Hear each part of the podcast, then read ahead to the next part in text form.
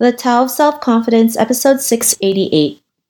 Welcome to the Tao of Self Confidence, where I share stories of amazing women who have discovered their inner journey to self confidence. Visit our website at thetaoofselfconfidence.com. Your inner journey to self confidence awaits. Well, hello, friend. Welcome to the Tao of Self Confidence, where I share stories of amazing women who have discovered their inner journey to self confidence. I'm your host today, Sheena Yap Chan, and today I have a phenomenal lady on the show today. She is a social media influencer, a podcaster, and also a community builder. And I'm really excited to have her on and share her story with us today on self confidence. So, without further ado, I'm going to introduce you to Stacy Liu. Stacy, how are you today? Maybe you can fill in a little bit more by yourself to the listeners. Hi, Sheena. Hi, I'm good. Thank you for having me on. So I am, as you said, a social media influencer. I have my own podcast with a friend, and I also just started to do some community building through Instagram.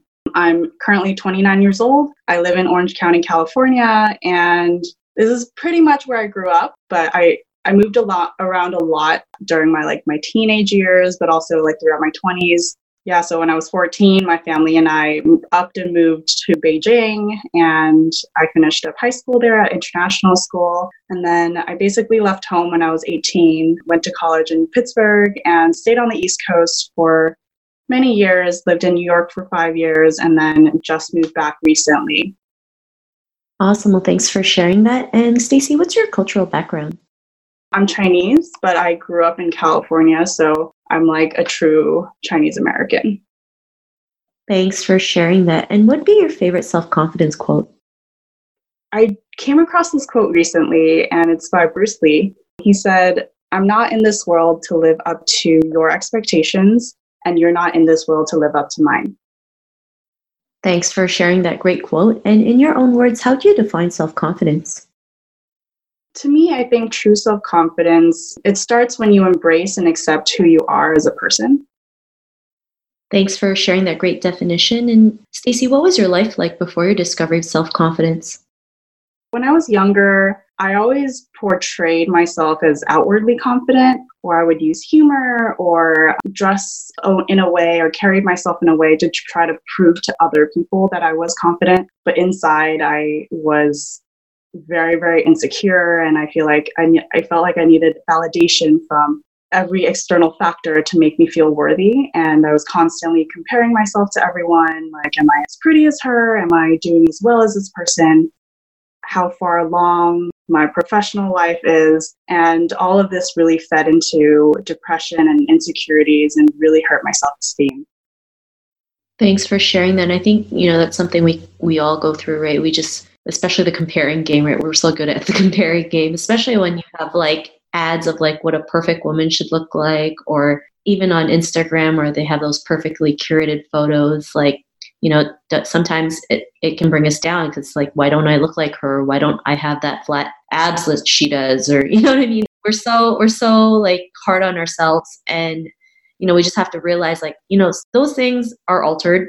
Not everything, but like especially with ads right? So many things are altered when when they put put that up on a big screen. And like sometimes in in instagram right it's super edited so, some of the photos that you see. So we have to realize like you know the photos look great and we just have to kind of detach from ourselves from that and realize like i am more than enough. And you know it was that point in your life where you realized like you are more than enough to be who you are today and have that confidence. What was that aha moment? I was really reflecting on this question a lot when uh, I was going through the questions. And I, I think it was probably a couple years or a few years back when I was at the lowest point of my life. I was going through a really rough time in my personal life. And I just really felt just at my rock bottom. I thought I could change things if I changed the way I looked. And I went on this crazy, insane diet that was really really unhealthy for me almost led to you know anorexia but luckily i caught myself before i completely destroyed my body. And i realized that you know there was that brief moment of almost fake happiness after i lost those pounds but it did not last. And at my core i was still miserable i was unhappy i was lonely and i felt stuck. So it was in that moment where i realized you know i needed to actively work on myself and in order to change, I needed to change things from the inside out. And that was really the start of my self love, my self rediscovery, my self care journey. And it was around the same time where I discovered the world of Instagram and I started posting pictures of myself.